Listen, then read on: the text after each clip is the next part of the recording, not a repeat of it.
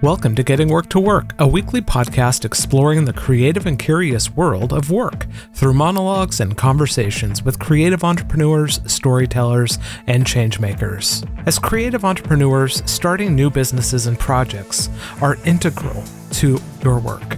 But how do you develop something new when your past business ventures have failed? Alicia Colon is a serial creative entrepreneur stepping into her fifth business, and she is back on the show to share how she is approaching it differently this time. From understanding her strengths to being more analytical and intentional in journaling what she's doing, Alicia shares several tasks we could all improve within our own businesses. We also talk about her podcast, The Fifth Try, the need to balance short term needs and long term growth, how she's moving from a scarcity to an abundance mindset, and her rubric for what she says yes to do. Show notes and links to all the good stuff mentioned in this episode can be found at gwtw.co slash 647. Funny thing I was thinking about Alicia when we were talking what before I hit start was you said I am a verbal processor. And I started laughing because I never once thought that I was a verbal processor until I was having a conversation with a mutual friend, Diane Gibbs. And mm. I just mm. blurted out, I think I'm a verbal processor. and, I just, so I, I yeah. yeah. Welcome to the verbal processing hour. That's pretty much what this is going to be. Yeah, it's it's one of those things where I, you know, I've been with my husband for like a long time now. It's like 18 years, I think. And uh he's like, "Are you just verbal processing right now or do you want me to actually respond?" I'm like, "No. I'm just processing. You just keep listening." it's so freeing though when you can finally admit that you are a verbal processor cuz I just I I I didn't understand why I would get so frustrated when my wife would be like wanting to solve problems when I was just like wanting to talk, but I didn't understand. Yeah.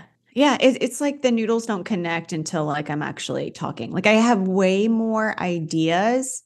Um, yeah, I have way more ideas when I'm in active dialogue with somebody. And so that's why I think presentations just generally don't sit well with me because I have to like sit down and actually like think, but like there's no one in my little like desk here to like talk to. Um so yeah. well, for people who haven't heard from you in a while, who are you and what are you up to right now? Wow. Okay. So who am I? Um you know what? If you asked me probably four months four months ago four weeks ago or a month ago before i laid off that answer would have been so much easier mm. um, but i think because i identified a lot with like what i'm currently doing or what i'm currently being paid for right but i mm. think if i had to now that i've been stripped of that title not necessarily stripped but i'm choosing to take it off um, if i had to re imagine my title, it would be a serial creative, like hmm. not like cereal, like, you know, fruity pebbles, but like cereal, like over and over and over again. Um, and what that means is that like I I jump from one creative interest into another, but they all are very related to uh, photography. And so what I did before was I was a creative operations for an agency um, and so I kind of helped. I was kind of like at the traffic, you know, the stoplight of like, hey, you come this way, you come this way. How's the traffic flowing? Are we, you know, are we doing this all really well and coordinated? And uh, our clients exceptionally happy. I kind of sat at the middle of the, the cross, you know, section of all of those and the different teams. But now that I have more of a opportunity to kind of reinvent what I do, or perhaps maybe, you know, cut the chaff and, and focus more on what really brings me joy, I'm focusing more on entrepreneurship. I'm launching a new business uh, around papercraft. I I used to be a paper illustrator, uh, so what that means is I created items out of paper, structural pieces. I would photograph them for magazines or website imagery, um, and then like they would use that in their campaigns but I, am not doing that anymore. So what I'm doing is I'm taking those paper craft skills, I'm kind of uh, reducing them down into something that is very minimal and easy for others to put together, and then I'm selling those files online so people can you like so you could you know you download the files, cut them out, and then you could put it whatever it is together. Um, so that is that is the predominant focus of what I'm doing right now. That's awesome. And I love that description of what you were doing for the agency because, in a way, I can see you doing that for yourself, where you have mm. all of these different interests all connected to photography. If you don't have a traffic cop, like you get into a lot of trouble, I imagine. right. It, they all kind of collide, and you don't know what the priority is and what you should focus on, and or how to even uh, repurpose or reuse content or effort. So yeah, it definitely is really helpful to have someone that has that overarching yeah. thought and you know oversight.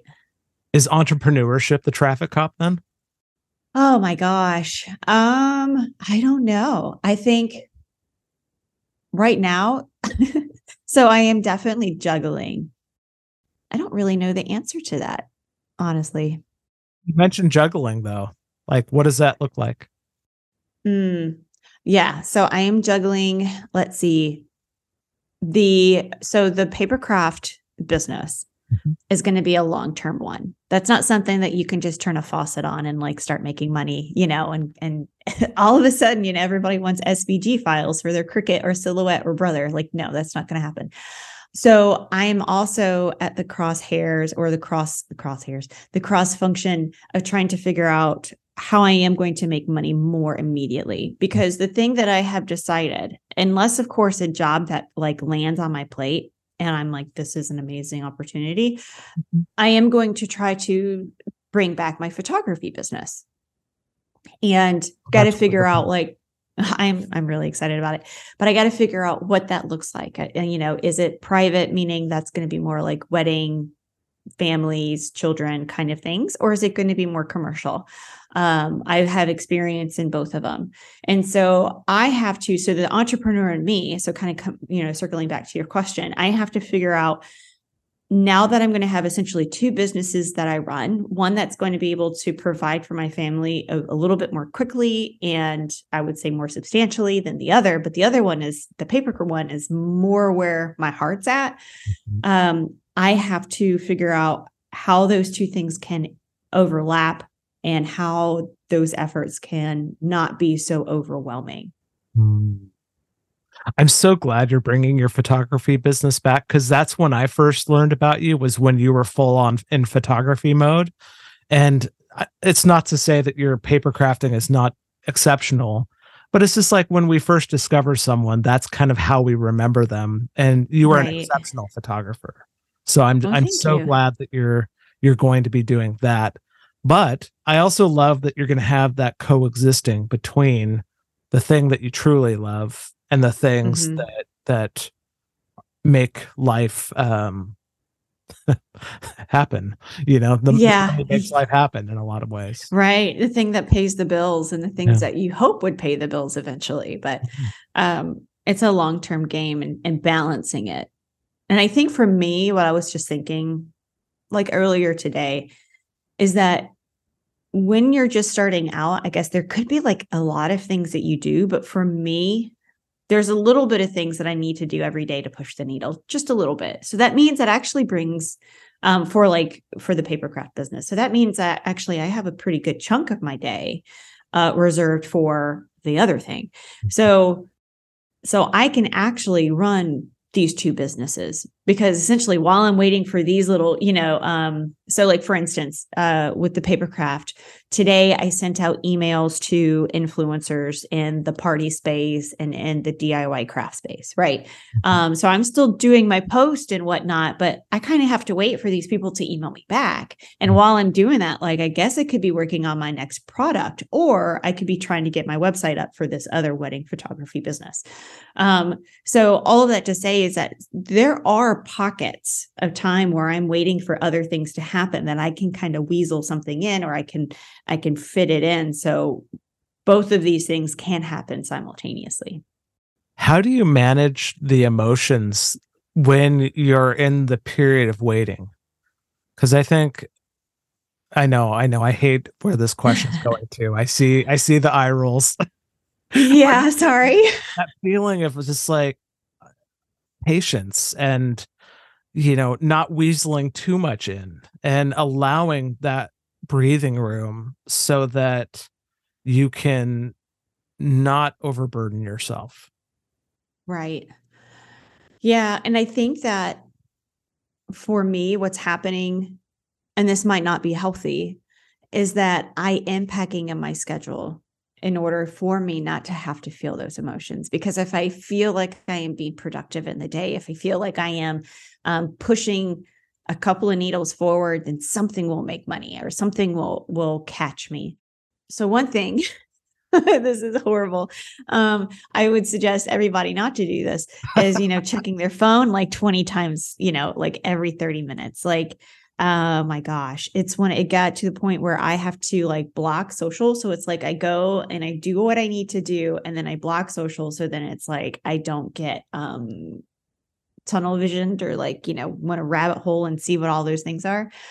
Um but another thing that i've started doing and it really helps with the emotions so much because the patience for me is related to fear and if I have patience, it means that I have trust. If it means that I'm content, it means that I am sure that something is going to happen. I have a confidence there, right? But if I am fearful, that means that I am not patient. Um, specifically in this, mm-hmm. you know, in this arena, in this um, season. So, one of the things with fear that can really trip me up is wondering am I making the right moves? Hmm. Do do I know uh, the the moves that I'm going to make? Are they going to have the results that I need? Um, do I have a plan if you know something goes sideways and I have you know I need a B plan or I need to pivot or whatever? And so what I've learned in the past is that in my previous businesses, so I've had four previous businesses. And honestly, I've had way more than that before I can actually name. So we're just I'm just sticking with those four. And um, what I've realized is that in on all of those past instances, I I never related cause and effect. Like I kind of looked at the data and I was like, oh, that's really interesting. But like I never wrote things down. So for instance, and this is the level of um this is like the level of like nuance or detail that I'm trying to capture. Um, is I never wrote down what was the product name? What were the keywords that I put underneath there? And from an SEO perspective, like how much lead time did I have? What was my marketing efforts? What, you know, um, how much was I charging? Like all of these things. Um, because what I'm realizing is that if I recorded that from my previous business, I'm I would now have had a little bit more of kind of like a, a higher step on the ladder, if you will, or a little bit further along in the mountain trek. I wouldn't have started at base camp anymore um, because I would have learned lessons that would then you know drive new actions. I would i would have a little bit more confidence in the decisions that i was making. So what i've decided to do is to start doing that pretty pretty anally so so what i'm doing now is i'm writing all of those things down i'm writing okay i have ads on I have that I have ads on this this thing. These are my this is my click rate. This is what my thumbnail picture is. Um, okay, now I'm changing my thumbnail picture to be this. Let's see if that makes a difference from an A B thing. So it so I'm being way more analytical and and uh versus emotional, meaning before I would always just kind of like, uh, no one's buying it, no one likes it um, it's gonna fail, blah, blah, blah. And I was just in my emotions where now I'm more of like, okay, I really do think that there's a scientific method here that I can use to actually verify whether or not like A, this is a good product, or B, uh, maybe I'm just not showcasing it well enough. And I, there's just some iteration that I need to do. So that concept for me has come from something called in crucial conversations. It's a convert, it's um it's a it's a book. Mm-hmm. And essentially what they were saying was whenever you're dealing with somebody who has a lot of emotion right? And i forgot what part of brains this was but I, I, remember that the emotions are happening in one part of your brain and like logical and analytical thinking are happening in another one right? And whenever we get that like blood flush because like we're really upset we're in the emotional and we're not in the logical. Um, so meaning like a you know one plus one equals two, A, B, then C, uh, things like that. And so if we're having a crucial conversation with somebody and they are in the emotional, you know, wrapped up in that, if we can get them into that logical or into that analytical standpoint, their emotions actually come down. And of course, it has to be done like very well. like you can't just be like, "I'm so mad at you." Well, is what is four plus four? You know, like it just it has to be a little bit more contextual than that. Um, but from that book, I've learned that like that's a, that's actually a very good way to kind of bring things back down. And so I was thinking, wow, this would have a twofold. If I was analyzing and did this like business journal, I would have a twofold you know, reaping of benefits. One, I would get more information. And two, I am practicing being analytical instead of emotional and dealing with this. And that will give me more confidence than less fear and more patience as the business mm-hmm. moves on. So that was a very roundabout way to answer your question. I love it though too because in in a way you're describing at least to me the difference between art and design. Like I know that's mm. a hot mm. topic where you know you have art yeah. separate from design, but in in many ways design is very much more about the logical analytical function absolutely art yes whereas art is often the emotional co- connection to what we're producing and that's not to say that we can't have both but it's just like you have to learn how to control both of them mm-hmm. especially mm-hmm. when it comes to business yeah, that's a really great analogy. That's a really great analogy because with design, I mean, you have strategy, you have UX, you have, you know, functionality, um, accessibility. You have so many things that you need to think about, but at the same time, it also has to look really good. It has to draw people in. I mean, I know like whenever I'm looking at software, sometimes I just, the software might do what I need it to do, but I will choose something else because it just doesn't look good. exactly. So four businesses, you're on to your 5th mm-hmm. At a certain point, you have to ask yourself, like, what is it about business that I just love? The answer that comes comes to mind for me about this is, oh my gosh, I was talking to another friend his friend his name is chris as well which is really funny.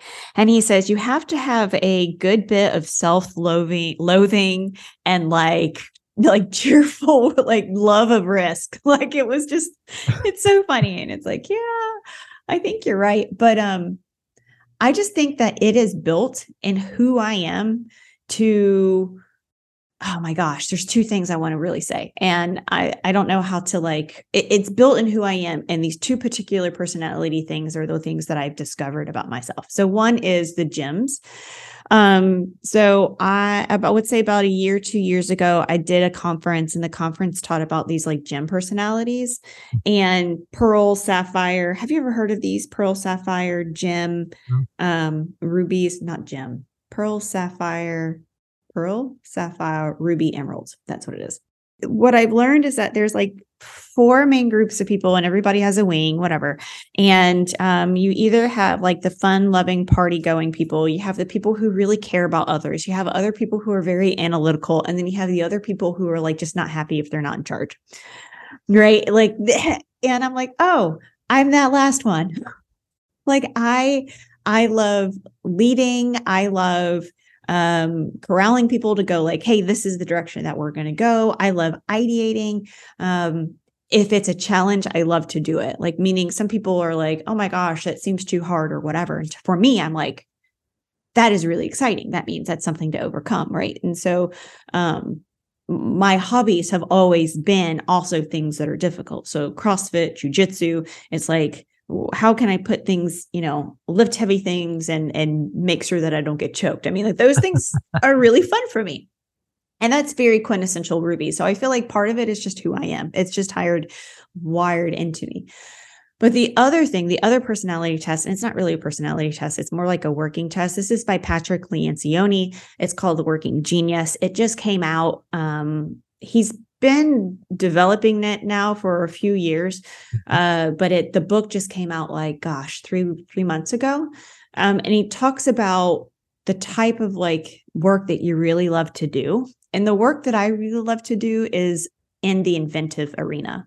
Like I love getting into a scenario, going like, oh my gosh, we could combine this and this and it would create this and this would help in this you know this different way it's how uh, I think I discovered papercraft going like I could I could create, you know, create things out of paper or tangible images and create like really interesting still life. Mm-hmm. Um, and I could make a business out of it. That'd be amazing. And it was successful for a little bit. And then from there, I was able to now I'm in this papercraft thing going like, okay, I think papercraft is on the way out from a business perspective because of AI. Um, from like a from a commercial photography perspective, because I think, you know, that is just it's just going to be taken over. But people, consumers, are still going to want to make things in their house. Like I think generally speaking, there are still a lot of crafty ladies out there that just want to make things with their hands. And as we get more digital, those tangible things are going to actually be be way more precious. So I'm like, all right, well, I can I can do that. I mean, in jujitsu, I ended up creating this notebook that ended up selling out. So like I, I was like, hey, like we're learning all of these different things, and there's not a jujitsu notebook out there that's you know segmented in a way that like that would be really easy for us to recall what we need to do and write it down in a way that would be really helpful for us to remember. And i ended up printing you know uh, like it was only 20 of them but they sold out. I was like oh my gosh.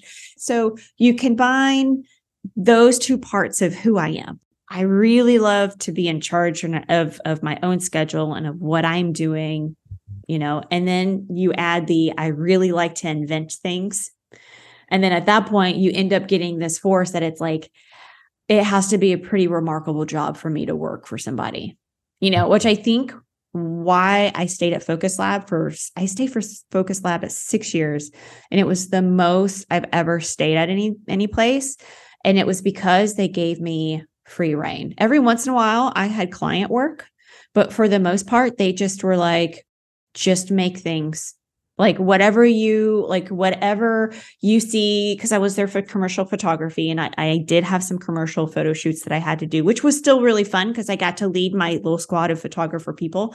So that was fun. Uh, but my day-to-day job was like hey this brand designer is creating this imagery or not this imagery but this logo. How could we create sets with that logo or how could we could we you know expand that brand into photography and what would that look like or and with you know sets and whatnot. They gave me so much free space which is why i think i ended up staying there for so long and being exceptionally happy throughout the whole thing. Like i've never had a job never had a job that i was like that happy for that amount long like amount of time. Mm it's kind of cool now to kind of look back and be like, and that is why I understand that now. Was that a revelation for you to realize that you love to be in charge, that you needed to be in charge? Yeah, that was huge. I actually, at first, I didn't believe it because uh, I was like, what? Because it's pride. like to me, it was like, this is very prideful. It's all about self centered and it's about me. And, and on top of that, like, I don't know if this is like a, a girl thing or whatever, but like I always felt like if I was like I was in a situation and I wanted to I wanted to lead it or I wanted to help like it's I wouldn't want to be the person to be like I'll do it. Like I'll lead. Let's go this way. Like I I just feel like it's so selfish to self-title, you know?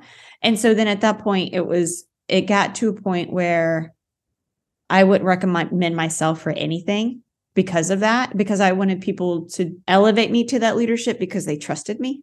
Mm. Right.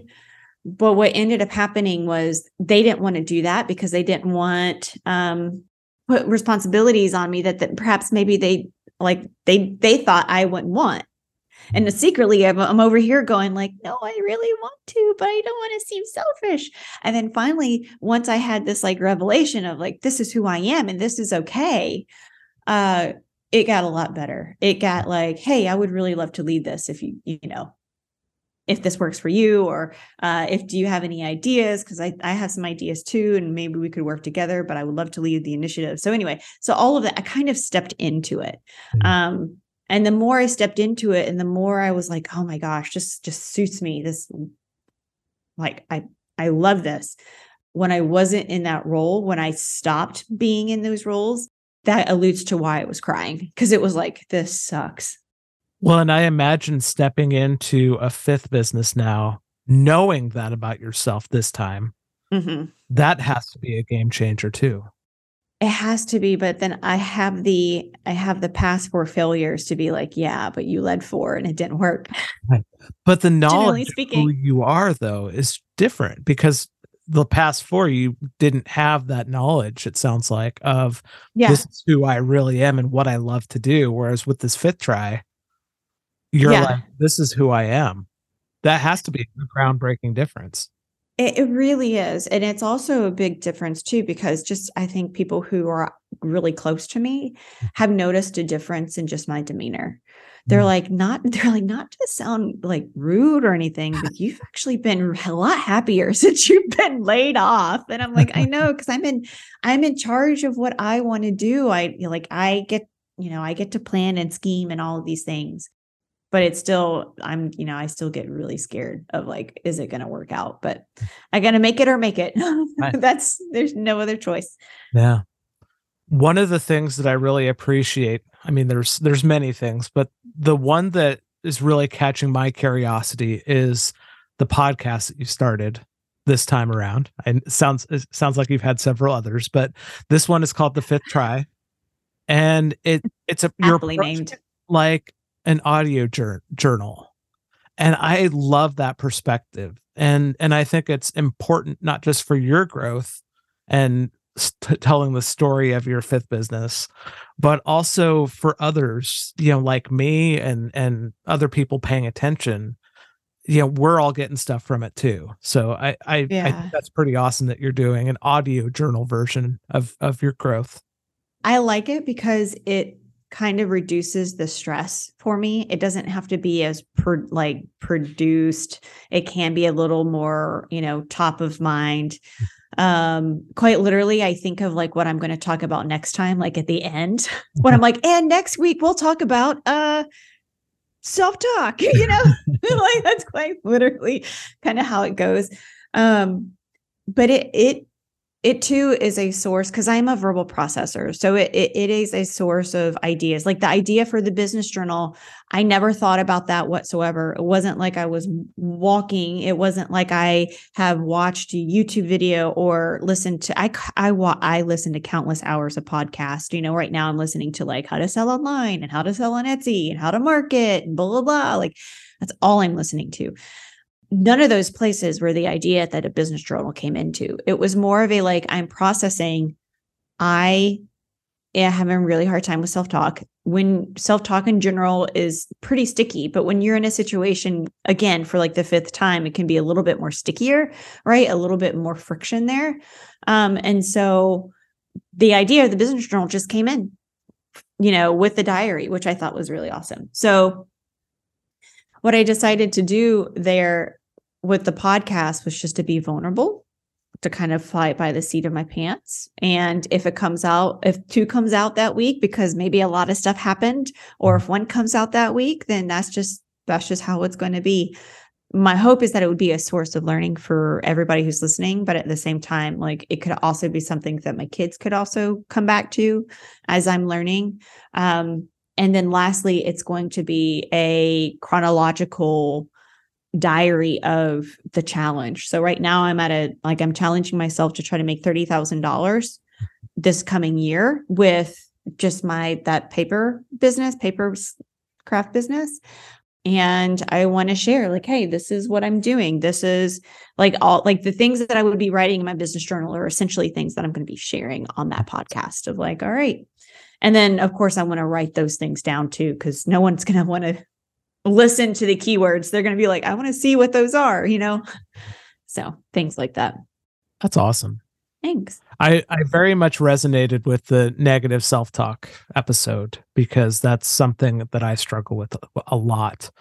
Um, I that's probably not a surprise, uh, but it's just like one of the things that I I try to tell myself when I'm stuck in those loops of negative self talk is would you talk to a friend this way? Right. And and it's the answer is always like, well, of course not, but yeah. And then I proceed to just pound myself back into the ground. And so I just appreciate the the way that you have been sharing and how you're overcoming those negative self-talks and things like that. It's really helpful to know that almost everyone struggles with it. You're not alone. Right. So yeah, because I was listening to a podcast of this girl and she's like a millionaire and she sells she sells business cruises. She creates these events hmm. and curates these events for millionaire women. and she's sitting there and she's like, she has like this crazy negative self-talk. And I'm like, what? Like you in my book have made it. Not just made it, but like made it, made it. And you're still struggling with that? Okay. so we're all human. Yeah, I would I would totally have thought the same thing. Like at what point do we get past negative self-talk or is that just something that we're always going to be contending with? I think it's like I think it's like money. I think meaning like we always think we need a little bit more. Mm. We you know what I mean? Like we always think we need a little bit more. And what I've realized is that I thought that when we were saving a lot. I just need a little bit more. Uh, and I definitely think that now when we're, you know, operating at about a $1,500 deficit, we just need a little bit more. And it's like that feeling, that, that scarcity feeling just seems like not to go away. And it's just something that I've been trying to work on is switching from a scarcity to an abundant mindset. And holy granola is just really, it's really difficult. It's a lot of like just telling yourself the same thing over and over again whenever you, mm-hmm. you know, you notice you know, like, oh, I'm thinking that thing again. Yeah. Since you brought it up, scarcity versus abundance, I mean, I'm right there with you. I mean, I I am firmly entrenched in the scarcity model of life from time to money, everything. I'm sure there's 10 carousel images on Instagram about how to do it. But how yes. how have you found a way forward even like a small step I don't need 10, 10 carousel images, but like what what have you found that has helped you to find even an ounce of peace in that transition of thinking? Right. For me, in this particular season, it has been listing out the things that I'm thankful for, mm-hmm. quite literally. So it's like I've been listing out um, you know, like I was saying before the podcast started rolling, I've just noticed that there's a lot of gifts that are happening. You know, one of them is I had to get an MRI and I had to figure out like what was going on with my back. And I had a friend who was an orthopedic surgeon who just looked at all that stuff for free for me.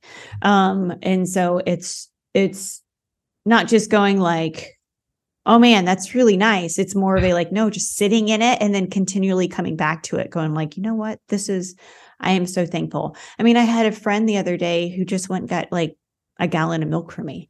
Um, you know, so anyway, so just thinking of thankful, thankful, thankful, thankful, thankful, because what I realized is that how joyful I am is also in a direct relationship to how joyful, like, or how thankful I am. If I'm not thankful, I'm not joyful right? Mm and for me in my faith of course i'm going to be more thankful like to god. And so i'm going to direct it towards him and and and and thankful to everything from like i'm a photographer. I love light. I love i have a whole bunch of trees outside of my office and all the trees have different color greens. And of course now we're because um, i'm in georgia so of course it's still green. Um but like but we do have a little bit of yellows and orange and, and whatever but it's like but i have the light hitting it and it's casting these beautiful shadows. And I'm like, I'm just thankful that I have sight and that I love color and I love light and I get to see a display of that every single day. So even if I didn't have those gifts, right, from like my friends and I wasn't in those situations, I have joy in just seeing the gift of light and color and design that's right outside my window. Mm-hmm. And I understand that like to me that's so that's so simple like if if I was really down and out and I heard somebody say that, you know, I'd be like, oh my gosh, it's so cliche. You know what I mean? Like, good for you, you know? but I really do think that there is a humility that has to come in order to be thankful for such things. Mm. You know, because I think we often take it for granted and we miss it. As you were describing the act of being given gifts, I think for me, learning how to receive those gifts is has been a step toward abundance. um, and and really Mm. accepting it with a grateful heart. Um, Mm. Acceptance is it's just kind of like, oh well, well, thank you so much. You're just kind of like, you know, thank you. You know, you don't want to fully. I don't want to fully accept it because then I would have to uh, like deal with the emotions of accepting a gift, one that, that Mm. you didn't know you needed or even wanted, but when you get it, you're just like, oh my gosh, like how did you know? I think you're right. And that kind of, you know, that brings me to something that I probably haven't thought about in a while is that receiving, you also have to really understand that we didn't necessarily do anything to deserve that. Like my friend who's like doing the MRI, like I, I haven't really, I mean, besides I rolled with them at jujitsu, you know, and like, right. you know, like for the most part, like I've not done anything. And it's also something that I can't necessarily repay. So just going like, I did, I, I don't necessarily deserve it. I didn't do anything to earn it. This is a true gift. And I'm very thankful for that. That moves you, mm-hmm. you know, like being able to see the colors and being able to have a body for me that can walk around, even though I do have a bit of a back issue, you know, the fact that like I have a loving family and I have a loving community around me, you know, just being thankful for all those things and being very humble and realizing that it's not like they owed me that. Right. They don't owe me that. One of the things that I also appreciate that you're doing is you're also, even though you have that loving community around you, you are developing a loving community for others to come in who may not have that so that you can help them in the season of their life and that you can all help each other. What what's that about? What's that called? Yeah. So that's called rising tides. And it's from that phrase, you know, rising tides lift all ships. And it was born out of I was laid off and I wasn't laid off alone. There was a couple of us that was laid off. And it was like, do they have a community that they can go to? Like, you know, like when you go and you sign out of your work Slack, right? You no longer have like that like work Slack, which was where your community was, like nine to five. Like you go the next day and you don't have a Slack, you know, you don't have a community to kind of like slide into. Like, are you okay? So for me, I didn't have one. Like I I kind of just removed everything else that I was doing and I just solely focused on on work. And so I had to essentially start making one for myself and then at that point I realized hey this could be really helpful for other people. So now I'm inviting anybody who's like listening to the fifth try perhaps maybe they are in uh, you know, an entrepreneur spirit, or they want to go ahead and like start something, or they kind of want to learn a little bit more, or they want to have like a little bit of an incubator of like, hey, these are ideas that I have, or, you know, so we can kind of help each other examine the other facets of the idea. You know, they can join the Slack. So it is still in its infancy. So it's very new. I definitely love the potential for it. That's cool. Thanks as we end this year and you head into the new year, you have very specific goals, you have very specific intentions.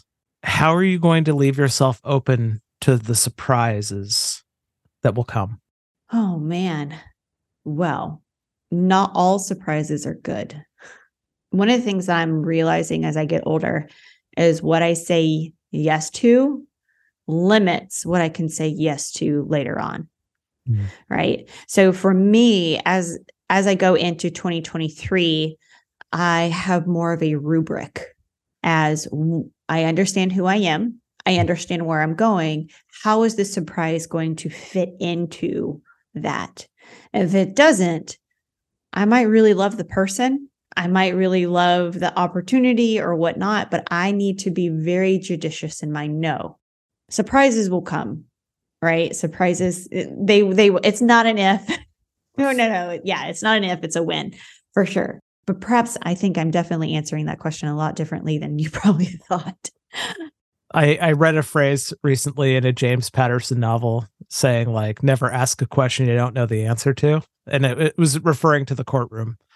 But it's just like I, I just kind of laugh because it's I would much prefer to ask a question that I don't know the answer to or where it's gonna go. And it just it creates that's how I stay open to surprise is being willing Yeah. to ask those questions that I have no idea what's going to come out of them.